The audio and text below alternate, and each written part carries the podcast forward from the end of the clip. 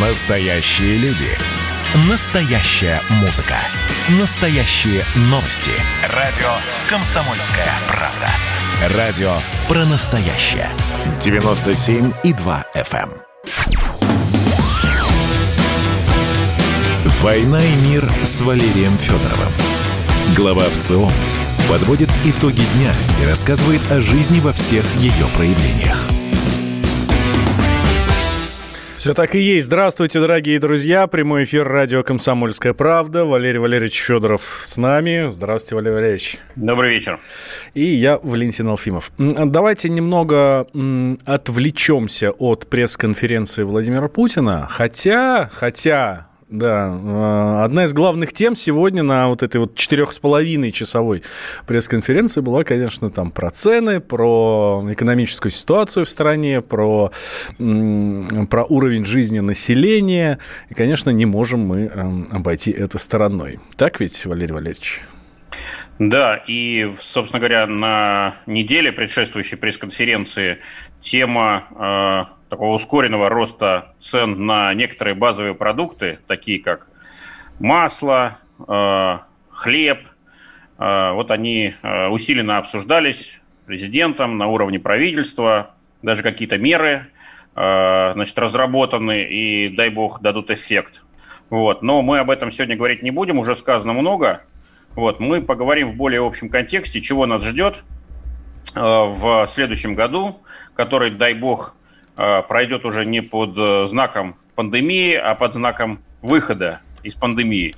И что же мы увидим, выйдя из пандемии? Увидим в экономическом э, смысле. Это будут развалины, э, это будет большая стройка нового мира, это будет э, что-то невнятное, такое болотистое, затяжное, э, значит, и не внушающее вдохновения.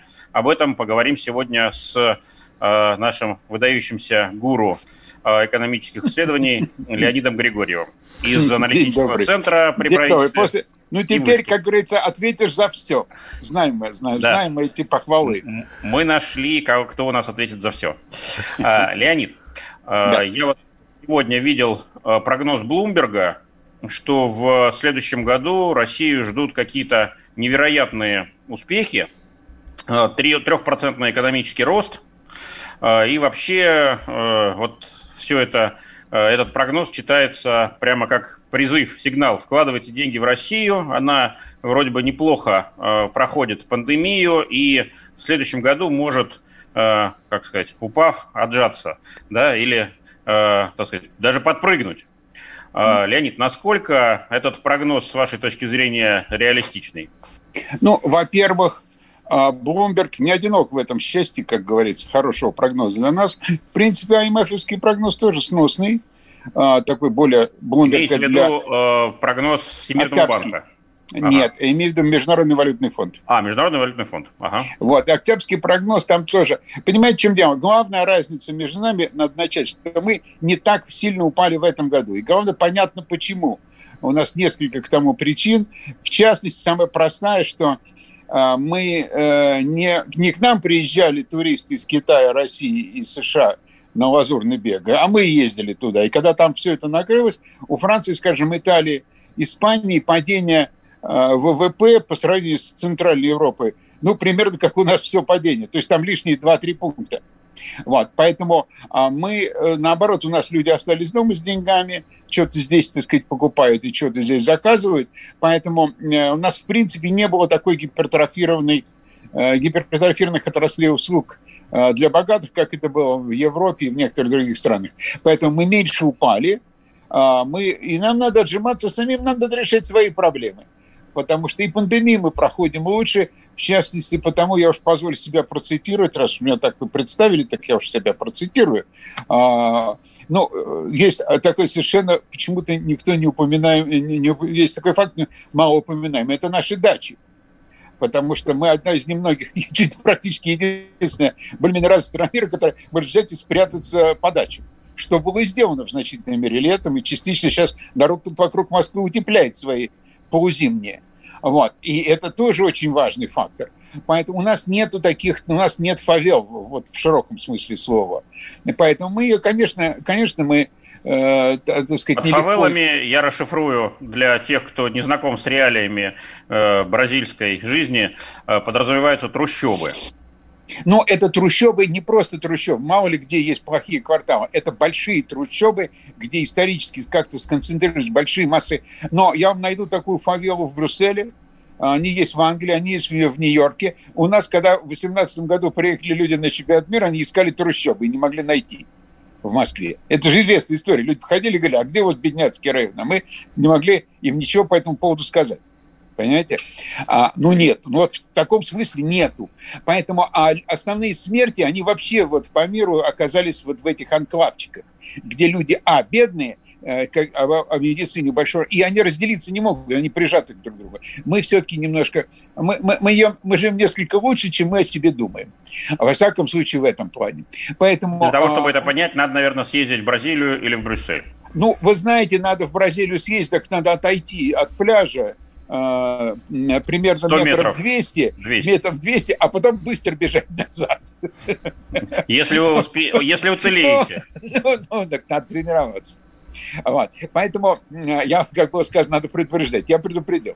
Поэтому, понимаете, в чем дело? Дело не в том, что у других там хуже, а в том, что реально мир э, упал э, совершенно уникальным образом, и выходить будет тяжело. Честно говоря, оптимизм по поводу, как мы справимся с пандемией, при том, что она сейчас, так сказать, э, нас взяла частично за гору по второму разу, но ну, мир-то еще в худшем гораздо. Вот тут мир, мир действительно в худшем состоянии. Вот просто же ну, это просто уже десятки же миллионов людей. Это, это просто колоссальное количество людей под ударом. И она не спадает. Честно говоря, разговор про конец пандемии в мире мне не очень понятен, потому что уровень, на который сейчас вышли к Новому году, а сейчас во всем мире идет большой, особенно в христианском, это проблема. А что делать с, с Крисмосом? Что делать с Рождеством? Потому что если, если люди опять сойдутся, то опять, опять будет вспышка. То есть все теперь ждут вспышку на э, конец января, Э, по большинству стран. А, если вы посмотрите на графики динамики по Бразилии, по Индии, ну, там где-то немножко, там спало, там спало, но это спало от уровня, оно все равно остается намного выше, чем это было весной, когда думали, что вот уже все закончили. Поэтому это значит пандемия. Что касается экономики мира, а, вы знаете, э, рост э, будет, но если мы на секунду забудем про Китай, который все-таки особое такое место, где они, они не упали почти и э, возрастут, то весь остальной мир выйдет на уровень 2019 года только в 2022 году.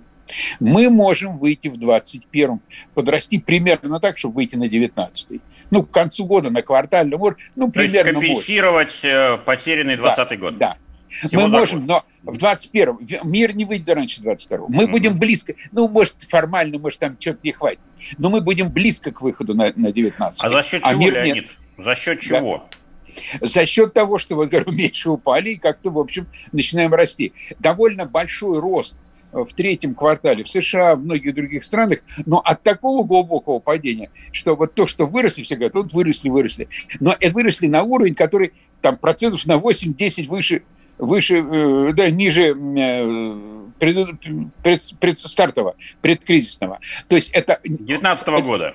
Да. И, ну, 19 или там начало 20 -го года. То есть э, мир просто, ну, просто это объективно очень тяжелый кризис. Он, он, понимаете, мы находимся сейчас в мире много ниже тяжелейшего 9 -го года.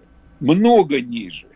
Поэтому, по-моему, э, слово «кризис» и привычка к тому, что упало, э, вырос, а, она немножко людей сбивает с толку. Вот, может быть, мы проскочим, как вот, ну, не как Китай, совершенно по-другому. Просто э, за счет упрямства, так сказать, своего природного, э, так сказать, способности какие-то вещи терпеть, какие-то вещи приспосабливаться, ну и просто другая структура экономики.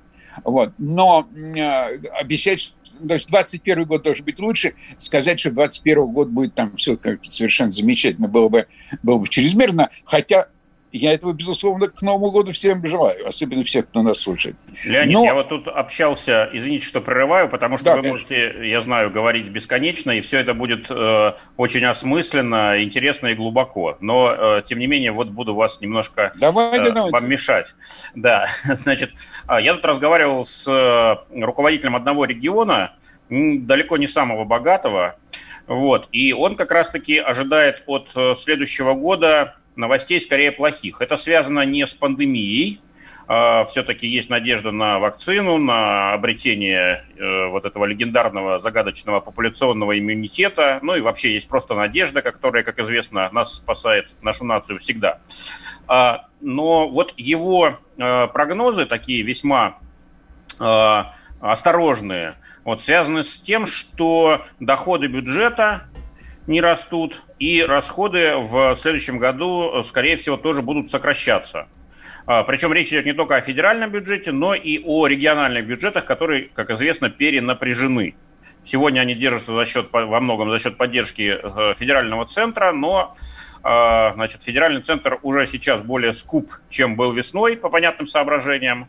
Вот. А на следующий год планируются определенные меры по бюджетной консолидации – о том же я читал и в рекомендациях э, представителя, э, главного экономиста по России, если не ошибаюсь, Всемирного банка. Вот тоже на днях он сказал, что правительство э, должно умерить прыть, да, то есть быть более осторожным в 2021 году в своем стремлении консолидировать бюджет. Но э, такого стремления вроде бы особо ну, стремление умерить прыть, я имею в виду, не очень видно, а вот стремление консолидировать э, как раз-таки видно. Вот э, мы понимаем, ну, что государство Валерий огромную Валерьевич, роль играет. Валерий Валерьевич, да. Леонид Маркович, давайте мы сейчас прервемся вот на две минуты. И тогда э, ваш ответ, Леонид да, Маркович, Леонид вот сразу после перерыва. Да. Ну как, пойду. «Война и мир» с Валерием Федоровым. Каждый вечер слушайте на радио «Комсомольская правда» медиапроект «Война и мир». Это больше, чем радио, телеграм и YouTube – Пять признанных авторов не только подводят итоги дня, но и стараются влиять на дальнейшее развитие событий. За каждым ведущим закреплен свой день недели. Вторник – телеведущий Андрей Норкин. Ну что такое холодная война? Вроде не война, но и не мир явно. Вот мне кажется, у нас такая же история. Среда. Политический журналист. Летописец земли русской Роман Голованов будем уже вместе распинать грешников, сжигать их, о чем только можно. Так что вы тоже там готовьте керосин, спички. Можете нам помочь в роли этой инквизиции. Четверг. Глава ВЦИОМ Валерий Федоров на Землю, идем в мир, так сказать, но тот мир, который раньше писался через «и» с точкой, и в конце был твердый знак. Пятница. Публицисты Олег Кашин и Мария Баронова. Мы опять разругаемся, но потом когда-нибудь помиримся, тем более действительно война и мир, как полагается. Третья мировая война наступала за наш последний там года два уже раз семь. Можно расслабиться, все нормально. Ну а по понедельникам рулевым «Войны и мира» становится специально приглашенная звезда. «Война и мир». Слушайте каждый будний день с 6 до 8 вечера по московскому времени. «Война и мир» с Валерием Федоровым. Глава ВЦО подводит итоги дня и рассказывает о жизни во всех ее проявлениях. Возвращаемся в прямой эфир радио «Комсомольская правда». Я Валентин Алфимов. А, «Война и мир» все-таки с Валерием Федоровым, с главой Всероссийского центра изучения общественного мнения. И у нас в гостях Леонид Григорьев, экономист, главный советник руководителя аналитического центра при правительстве России. Да, и, и мы выясняем мнение Леонида э, Григорьева э, относительно политики правительства в следующем году. Насколько ну, жестко будут ужимать рас, э, расходы государственные и какой это эффект может иметь для экономического роста, а значит и для доходов населения? Ну, не надо, не надо особенно пережимать, как что мы при правительстве, мы не госорганизация, мы, так сказать, консалтинговая контора, мы не определяем бюджет. Э, э, вообще в наших функциях бюджет нет мы делаем другие вещи.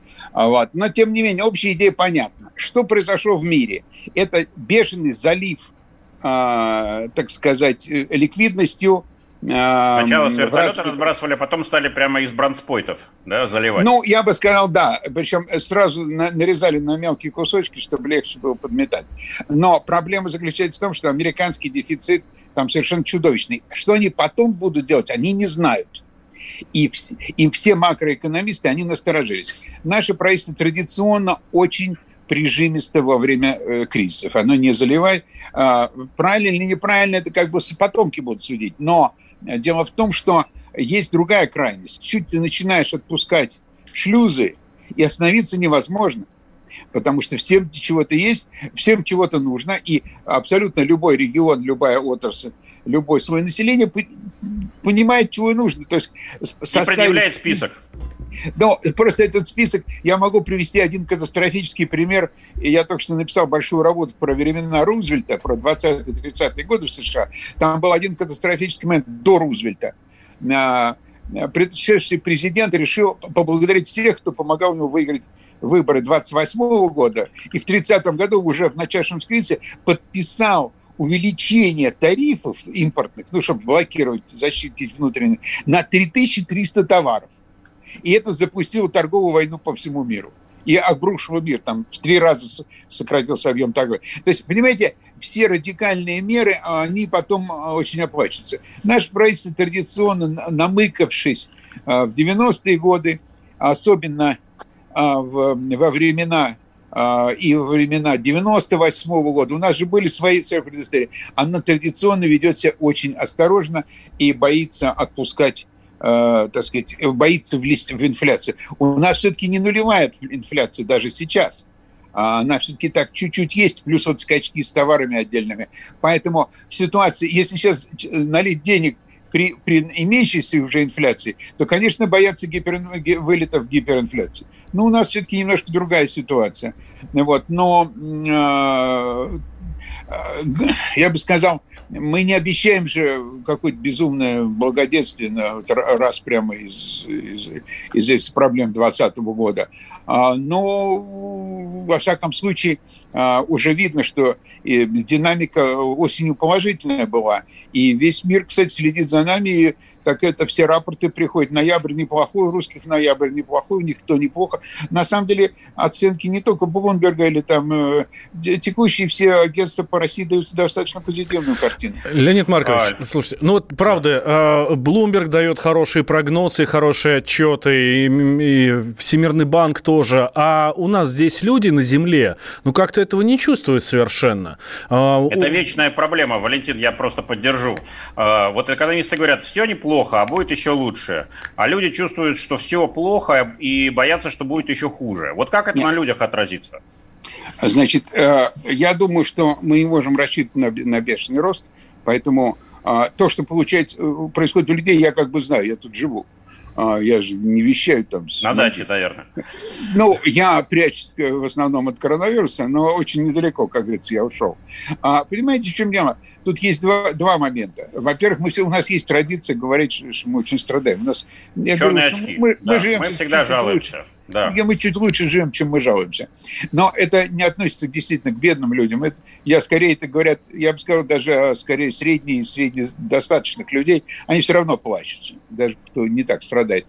А, в любом случае, в любом случае, а, а, придется, мы все равно в кризисе. Мы все равно в пандемии. Никто не говорит, что мы из него выскочили и безданно, беспошлино ушли. У нас был очень хороший первый квартал в 2020 году. Был нормальный рост собственно, не будь э, коронавирус, так, наверное, был бы приличный рост по году. Но я, я, я не могу вам обещать исчезновение пандемии, экономический рост, тем более, что нам бы хотелось, например, могу привести один пример, но вот цены на нефть как-то держатся на соглашении э, ОПЕК плюс плюс, а, то есть плюс мы, плюс э, американцы, а оно как-то держится. Но я вам скажу, что, например, не хватает на рынке нефти. На рынке нефти не хватает, ну, разные оценки, но уж, по крайней мере, трех миллионов баррелей в день расходов на авиационный керосин. Не летает мир. Ну, не летает мир. Значит, нету этих тури... Значит, Франция, Италия, Испания сидят в тяжелейшем минусе, а, потому что рухнул весь въездной туризм. Ну, практически там все. Немножко отрывалась Испания, приехали англичане, завезли друг другу э, вирус, теперь болеют. То есть они открылись на месяц и болеют по новой с июля. Вот. А, э, значит, пока не, вы, пока не начнут летать, пока не будет конец пандемии, не вакцины, доверия, и не прилетят условно всякие эти туристы, кстати, наши в том числе, а, возможно, до тех пор не, не, не поднимется, не стабилизируется рынок нефти, он же держится на ограничениях. А вот, тоже это все. Я бы сказал, для страны, у которой, э, ну, президент сегодня сказал, что мы слезаем с иглы, у нас доля так, не такая большая, но все-таки она, все-таки она есть. И хотелось бы быть не столько проблема в том, что она меньше, сколько проблема в том, что хотелось бы, чтобы она была стабильной стабильность, чтобы не... Потому что ну, тоже мы живем в стране, где каждые несколько лет вдруг падает, э, по независимой от нас причине, что-то падает за границей, и у нас уменьшаются экспортные доходы и, соответственно, доходы бюджета. Это очень опасно. Да, и падает рубль, и все мы становимся беднее. Ну, вот но мы не становимся беднее в реальном потреблении, мы становимся э, в таком, в долларовом исчислении, ну, это да. Ну, с учетом того, что у нас потребительский рынок во многом все-таки на импорте э, основан, ну, я вот... продовольствие не беру в расчет, но вот значит, предметы такого широкого потребления, да, значит, ну, ну самый яркий пример, там, автомобили, например, да, то очевидно, что... Ну, автомобили у нас и своих довольно-таки все-таки. Ну, мы же знаем, что там э, доля комплектующих импортных очень значительная, поэтому повышение... Ну, понимаете, это же все, понимаете, чем дело? Я бы... Это тоже это стратифицировано. Ну, дорогие э, автомобили покупают те, у кого есть на это деньги а, так сказать, можно Нет, Просто я к тому, что вот за этот год очень здорово выросли цены на автомобили. А, про «Ладу» не скажу, надо посмотреть. А вот все остальные, в том числе собираемые у нас, не, не самые дорогие иномарки, они все здорово прибавили в цене. Это, это понятно. Но а, давайте все-таки еще об одном аспекте нашей экономической реальности 2021 года поговорим малый бизнес. Малый бизнес у нас, ну, особенно тот, который за счет сферы услуг работает, он в диком кризисе. Да? Вот он первую волну кое-как выполз, прополз на брюхе, значит, сейчас вторая волна, уже многие говорят, нет, уже все, жировой запас кончился, надежд тоже нету, не знаем, когда, э, значит, позволят открыться, а если позволят, то вот этом четвер, э, как сказать, на четверть мощности или на половину максимум, в общем, не выживем. Вот. И тут э, мы подарок еще даем нашему малому бизнесу. Отменяем, если не ошибаюсь, с 1 января единый налог на вмененный доход, на котором многие из бизнесменов малых э, и, и сверхмалых сидят. Вот. Параллельно у нас маркировка. Замечательный проект э, компании «Честный знак» развивается под флагами того, что нужно контрафакт убить, нужно убрать с рынка подделки, поэтому надо все маркировать. Вот. И, значит, маркировка э, ставит рекорды. Э, когда-то только шубы маркировали, вот, а сейчас целые отрасли э, потребительского рынка значит, переходят в следующем году на маркировку. То есть много таких вот э, мер правительственных, они были запланированы в другое время, при другой экономической конъюнктуре, но вот в следующем году такое ощущение, что они э, нанесут дополнительный удар по доходам населения, прежде всего малого бизнеса. Что вы на этот счет думаете? У нас ну, буквально ну, я, минутка у нас, Леонид Маркович. Я думаю, что малый бизнес надо беречь, и в этом смысле э, правильно поступили мы и европейцы, которые поддерживали малый бизнес, а не только людей. Потому что англосаксы, прежде всего американцы, они дали всем уволиться, а потом и платили понемножку, ну, сколько-то тем, кто уволенный. Вот. Конечно, бизнес надо беречь. И надо просто сесть и посмотреть. Я не думаю, что это такая сложная задачка, посмотреть пределы выживаемости, выживаемости по отраслям и, соответственно, скорректировать вот эти мероприятия, которые хороши. Вообще реформу надо проводить на подъемах. Это как раз сейчас то самое время, да? Нет, вот сейчас я бы говорил, году, видимо, на подъемах. На вот подъем. я, бы, я бы, так сказать, проводил бы там в прошлом году. А, понятно. Ну, то есть не в 21-м, а в 22-м. Видимо. Ну да, в 22-м будет хорошо. Понятно. Спасибо, Леонид Маркович. Теперь стало многое яснее. Да, будем... С Новым годом. С Новым годом не болеть. Да, Спасибо большое. Вы тоже. А, напомню, что с нами был Леонид Григорьев, э, экономист и э, главный советник руководителя аналитического центра. А, про экономику говорили, про ситуацию в, ну, в, в нашей экономике в стране и в мире в целом. Ну и если послушать Леонид Маркович, то И, и э, других видных экономистов, э, экономические агентства, аналитические агентства, то ну, получается и правда очень Мы не сговаривались. Так получилось. Надеюсь, надеюсь. Это заговор экономистов. Известная штука. Против, против России, против населения сейчас скажет нам пытливый слушатель. Нет, дорогие Главное, друзья. Главное, что не против правды. Сейчас, no, no, no, no. сейчас перерыв. Сразу после новостей мы с Валерием Федоровым вернемся. «Война и мир» с Валерием Федоровым. Ну что, это хроники Цыпкина на радио «Комсомольская правда». Имеет ли право звезда напиться, принимать наркотики и вообще вести образ жизни, который не может послужить примером подрастающему поколению?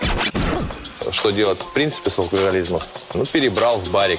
Со всеми бывает. Приехала полиция забраться на постамент, тереть э, каменный э, член и думать, что произойдет с тобой чудо. Звонит бабушка. Она говорит, не имею никаких претензий к тому, что ты используешь мат. Можно не позорить меня на всю страну и вся в своем посте написать грамотно с мягким знаком. Известный писатель Александр Цыпкин ведет дневник специально для радио «Комсомольская правда». Без купюр и цензуры. Хроники Цыпкина. Слушайте по пятницам в 10 вечера по Москве. Я, правда, к сожалению, сразу сяду. «Война и мир» с Валерием Федоровым. Глава ВЦИОМ подводит итоги дня и рассказывает о жизни во всех ее проявлениях. А вообще вот у нас в заставке с вами э, Валерий Валерьевич говорит, что вы подводите итоги дня. Я бы даже сказал, что мы подводим итоги недели, потому что встречаемся мы с вами раз в неделю, и столько всего интересного за эту неделю происходит, что как бы обойти все стороной это очень и очень сложно. Вот, э, например, свершилось на этой неделе, я бы так сказал. Свершилось, да. Наконец расставлены все точки над «и». Сколько выборщиков в американском так называемом электоральном колледже за Трампа, сколько за Байдена, и преимущество Байдена уже неоспоримо. Э, это признал и президент Путин, который отправил ему поздравительную телеграмму, а, в то время как э, руководители огромного большинства стран союзников США сделали это буквально через пару дней после выборов, а, если не на следующее утро. Ну вот наш президент а, выждал паузу, и теперь можем и мы в России уже легитимно называть Джо Байдена президентом, избранным президентом Соединенных Штатов. Конечно, впереди инаугурация, она будет в январе, но уже сформирована переходная команда, уже многие имена названы из Э, тех высокопоставленных чиновников новой администрации, которые в том числе будут заниматься внешней политикой, обороной, разведкой. В общем, нет уже никаких сомнений, что России придется на э, ближайшие четыре года иметь дело с Джо Байденом э, и его людьми. Ну, конечно, есть вопрос здоровья. Все-таки Байден не молод, не молод, и многие говорят, что он может и не досидеть в президентском кресле до Э, финала, э, до так сказать, четырехлетия и э, передаст со временем этот пост вице-президенту Камали Харрис. Но пока это только такие прогнозы. Будем рассчитывать, что все-таки работать будем с Байденом и с Алексеем Мухиным. Известным Тоже будем работать экспертом да, по внешнеполитической, оборонной тематике да и внутриполитической тоже, мы сегодня обсудим, а, как же мы будем работать. Вообще работа имеет взаимная, а, имеет шансы на то, чтобы а, реализоваться, или же мы будем сидеть в окопах друг напротив друга, молчать и иногда разражаться проклятиями. Может быть, это будет даже конфронтация на каких-то участках вполне горячая. Такое, увы, в нашем неспокойном мире – в это смутное время очень даже возможно, или же все-таки мы начнем двигаться друг другу навстречу. Давайте с этого вопроса и начнем. Алексей, как вы думаете, э, есть шанс на встречное движение или э, более вероятен другой сценарий? Здравствуйте. Ну вот одни мои конфиденты уверенно говорят, те, которые, э, так сказать, в Вашингтоне знают все ходы и наперед, и назад, и в бок, и по горизонтали, и по вертикали, они говорят о том, что на самом деле ситуация не настолько плоха. да, при внешних вот этих э, разногласиях, взаимных обвинениях, вернее, со стороны, звучащих, как правило, со стороны наших американских партнеров, э, тем не менее бизнес-то делается. Причем бизнес не только реальный, но и юридический, потому что а, снятие или приостановка санкций, либо ограничение санкций – это тоже определенная работа, за которую американские лоббисты получают деньги. Вообще вот сам феномен санкций, он очень интересен, потому что американцы одной рукой вводя санкции, другой рукой а, создают а, возможности для их юридического обхода, за деньги, естественно. То есть это такой бизнес э, для бизнеса. Другие мои конфиденты говорят о том, что Команда Байдена, которую он привел э, вместе с Харрис в Белый дом, и она все больше и больше обретает, что называется, такое персональное определение, то есть мы узнаем, кто будут эти люди, которые э, будут работать с нами в ближайшие 4 года. Ну, 4, э, совершенно правильно заметили относительно того, что Байден далеко не мальчик, молодая была далеко не молода, вот. И вполне вероятно, что Камала Харрис либо кто-то еще будет Э, на позиции президента замещать, так сказать, человека, который, ну, в принципе, не будет, не вспомнит президентом какой страны он является. А прецеденты уже были. Так вот, э, эти конфиденты, группа конфидентов уверена в том, что э, приходит очень злая, жадная до власти команда, которая будет мстить. Мстить даже не России, а мстить будет э, республиканцам, э, команде Трампа за 4 года унижения, которые они испытывали, пока Трамп рулил, что называется, кораблем под названием Соединенные Штаты Америки. Но Здесь есть, конечно, хорошие, э, есть повод для оптимизма, потому что и первые, и вторые мои конфиденты говорят, что в этой борьбе Россия вполне может вклиниваться в определенные противоречия и разломы между американским истеблишментом и заставлять отдельные группы американских политиков, бизнесменов, лоббистов и так далее э, работать с собой. Это, конечно, будет работа без любви. Это, конечно, будет работа, что называется, бизнес ничего э, личного. Но, тем не менее, работать придется. Э, первым знаком, первой ласточкой такой я бы назвал возможную пролонгацию СНВ-3. Потому что это сейчас камень преткновения. И это действительно может являться своеобразным предвестником того, что мы друг друга, конечно, не любим, но работать все равно придется. А, ну, расшифруем для наших слушателей, может быть, не все помнят эту аббревиатуру. СНВ-3 – это договор о сокращении а, наступательных вооружений, наступательных вооружений который, дай бог памяти, при Обаме был заключен в свое время.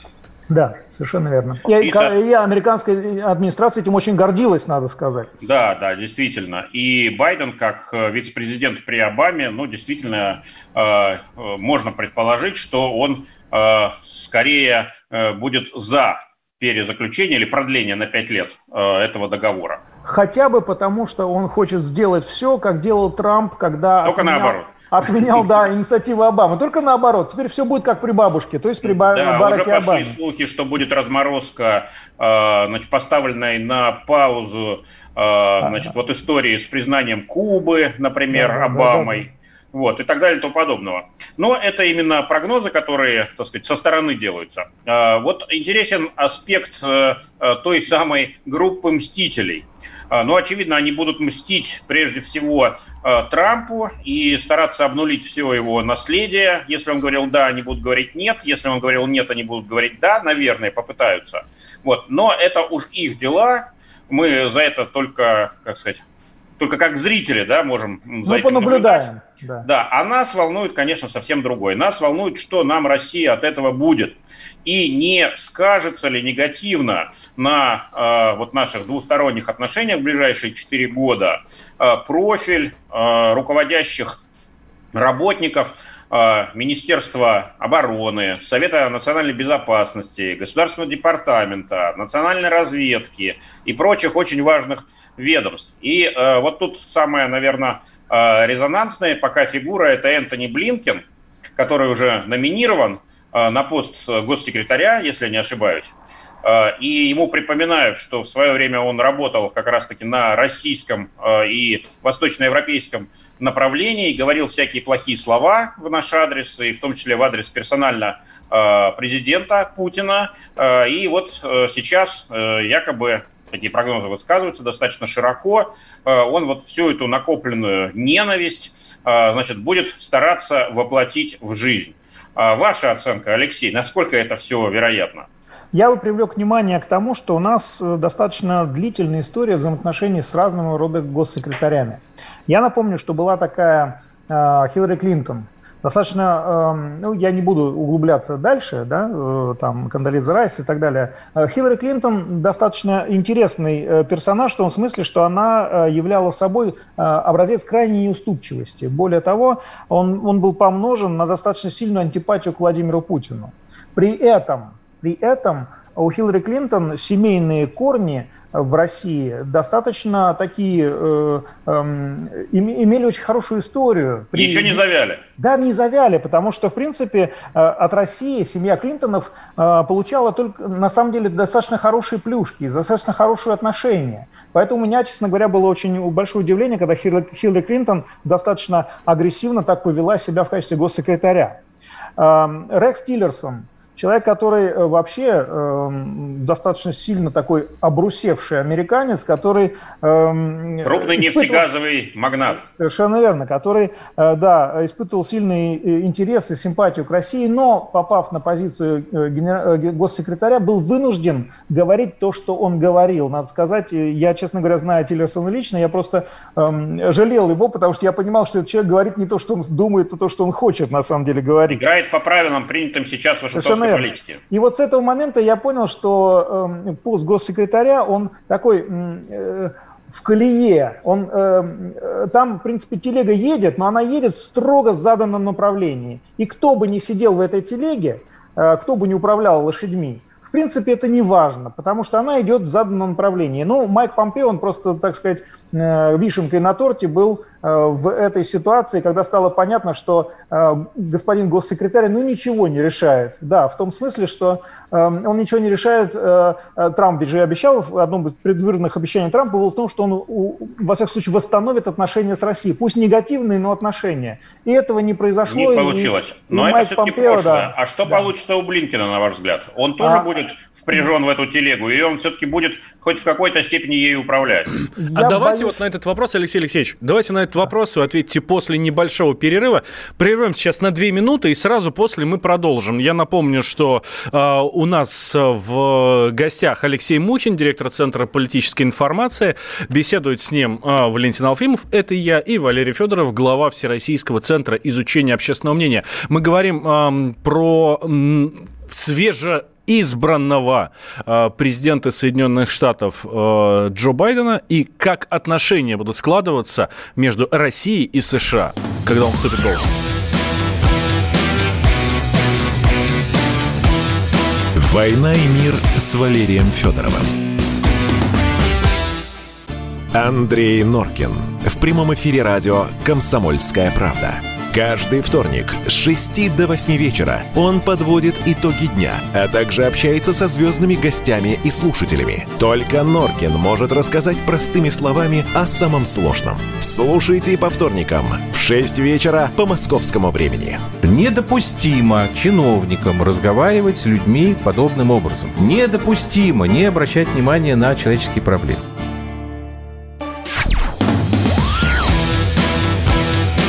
«Война и мир» с Валерием Федоровым.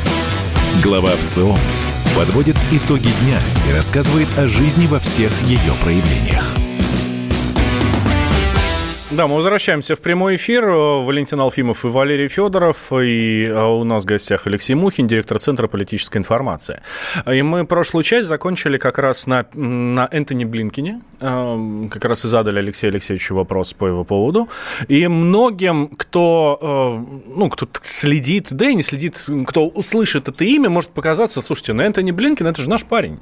Ну, какой-нибудь 100% Блинов и 100% какой-нибудь Антон. Ну, других вариантов нет.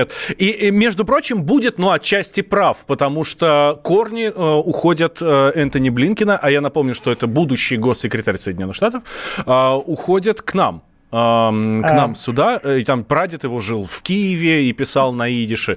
То есть такая, ну, такая еврейская семья, да, которая берет корни там в Советском Союзе. Маленькая Даже в Царской империи да. еще, да. Достаточно проанализировать то, что господин Блинкен производит сейчас в последнее время повествуя о перипетиях своей семьи, чтобы понять, что а, корни его русофобии очень глубоки. Ага, вот так. И это, это принципиальная позиция, да, которую изменить не представляется возможным. Это раз. Второе. Я бы обратил внимание, что э, к, вла- э, к власти вот, администрация Байдена будет составлена из э, сотрудников администрации Барака Обамы второго срока. А разговаривая с коллегами из э, Госдепартамента, из администрации Барака Обамы в свое время, еще давно на площадке Валдайского клуба, я пришел к выводу, что вот как раз вторая редакция администрации Барака Обамы была очень сильно настроена против России. То есть, э, плюс, э, она, она совершенно не знала и не понимала Россию. Вот известный нам бывший посол в России Майкл Макфол, который, кстати, надеется получить должность в администрации Джозефа Байдена, во всяком случае в соцсетях он э, активно постит совместные фоточки и с ностальгией вспоминает, как встречался с Джозефом и какие у них хорошие отношения. Так вот, э, эти ребята, от этих ребят, что называется, можно ждать только э, мести, именно мести, потому что они имеют счет к России, к русским, которые неоднократно их унижали на разных э, международных площадках, тыкая носом в то, что, простите за мой французский сейчас, но просто я вынужден эмоционально высказываться, тыкая носом фактически в лицемерное поведение по отношению к России и в необоснованные обвинения, которые выдвигались в адрес России и так далее. Поэтому, если честно, я не обольщаюсь по поводу того, я очень удивлюсь, если эм, э, новая администрация Джозефа Байдена возьмет, что называется, себя в руки – и все-таки прагматизм поставит выше личных э, мелких мстей, да, мести, которой она сейчас отягощена. Я сейчас, к сожалению, вижу только вот этих ребят, которые э, действительно дорвались до власти и сейчас будут мелко мстить. То есть, если колея ведет в неправильном, с нашей точки зрения, направлении, то что эти ребята не только не будут пытаться эту колею сменить, но они будут еще и нахлестывать лошадок, чтобы они дальше туда везли уже так немерным шагом, а вскачь. Дело Понятно. Даже, не, даже не в том, куда колея-то ведет, э, в нашу сторону, не в нашу сторону. Главное, чтобы она, эта колея была проложена на принципах прагматизма хотя бы, а этого прагматизма пока не наблюдается. Ну, от этих ребят действительно прагматизма ожидать вряд ли стоит. Это приверженцы известного направления, либеральный интервенционизм, вот, которые, э, помните, в свое время был популярный демотиватор, значит, у вас нет демократии, значит, мы, значит, мы летим к вам. И дальше э, прекрасное фото американского бомбардировщика стратегического. Окей, тогда вопрос, э, ну, раз прогноз уж негативный, это следует из нашей беседы, э, где может рвануть? Мы а... поговорили о том, что СНВ-3 э, продление, это может быть хорошим знаком, Э, других хороших э, так сказать, знаков пока не обозначили, но, может быть, вы их тоже назовете. Но все-таки э, человек же всегда, прежде всего, о проблемах, об угрозах думает. Где может рвануть? А вот, а вот теперь о хорошем для России, во всяком случае. Первое, рванет э, «Северный поток-2» потому что Байден не оставил себе шансов для отступления и уже заявляет о том, что и его, члены его команды заявляют о том, что э, Америка сделает все, чтобы этот э, трубопровод не был, а, построен, Б, он не был заполнен. И они сделают для этого все, несмотря, ломая об коленку э, мнение э, своих германских партнеров по НАТО, э, игнорируя э, ев, европейские интересы, потому что это все в европейских интересах. Кстати, президент сегодня на пресс-конференции упомянул это говоря о том, что Россия фактически сейчас отстаивает интересы Европы, как настоящая европейская держава. Э, перед лицом достаточно агрессивной, причем тупо агрессивной э, Америки, которая просто проводит свой, э, свою политику и пытается навязать за очень дорого газ с молекулами свободы. Я думаю, что в этом смысле ребята, продолжая настаивать на том, на чем они настаивают, они сломают себе, ну, если не шею, то пару ног, на европейских дорогах. Потому что европейцы уже на самом деле поняли, что в случае, если произойдет так, как хотят американцы, то, к сожалению, нынешний истеблишмент будет вынужден смениться под напором э, агрессивно настроенных обывателей – Э, в Германии, э, бизнеса в Германии, который в результате получит э, стагнацию экономики на ровном месте, потому что дорогие энергоносители – это стагнация экономики. Это совершенно четко надо понимать. Не надо быть экономистом, опять же, цитируя Владимира Путина. Вторым направлением это будет Арктика. Это будет Северный морской путь, где нам предстоит, э, помните, как двое с Простоквашино, мало того, что ты за ним день бегал, чтобы фотографию сделать, надо будет еще день побегать, чтобы эту фотографию отдать. Так вот, мало того, что мы этот север, э, Северный морской путь э, построили и э, сейчас оснащаем инфраструктурой, военную инфраструктуру туда вводим, чтобы защищать свое, но э, сейчас к нам подходят, что называется, с другой стороны. Нам говорят, слушайте, ребята, а что-то что вы много в Арктике-то отхватили, а давайте-ка мы посмотрим, на, каких основаниях вы это сделали. Э, имея определенный очень специфический бэкграунд отношений с нашими западными партнерами, я представляю, какие там будут аппетиты у них и как они постараются нас Северного морского пути свернуть. А почему я сказал, что это хорошие новости для России, почему я здесь оптимистично настроен? Потому что ребята опоздали. Мы уже развернули там достаточно военной инфраструктуры, чтобы свое, что называется, защитить. Вот как-то так. А, у нас совсем немного времени уже осталось, поэтому, наверное, последний вопрос. А, следующий год для России год выборный. Америка отстрелялась в этом году, а, а нам это только предстоит. Конечно, выборы у нас не самые главные, но такие звучные, резонансные. Более того, так как Государственная Дума в нашем э, конституционном дизайне не самое центральное место занимает, точно уж несопоставимое с Конгрессом США, то э, избиратели на этих выборах, э, ну, скажем так, они готовы поиграть. Они готовы просигнализировать и проголосовать за какую-то партию, может быть, оппозиционную, радикальную. Да, Валерий Валерьевич, у нас 30 секунд. 30 секунд всего. Или какую-то еще. Если эта партия появится, то, возможно, да. да. Но судя по тому, как сегодня президент сказал, что, извините, меня все устраивает в партийном формате в Госдуме, я боюсь, она не появится при таких Но Соединенные Штаты-то, наверное, не все устраивают. И здесь мой вопрос. А какие возможности для Соединенных Штатов влияния на выборы 2021 года в России? Усиленное финансирование своих НКОшечек, которые будут всячески угу. дестабилизировать ситуацию. Алексей Мухин с нами был, директор Центра политической информации. С Валерием Валерьевичем до следующей недели прощаемся. «Война и мир» с Валерием Федоровым.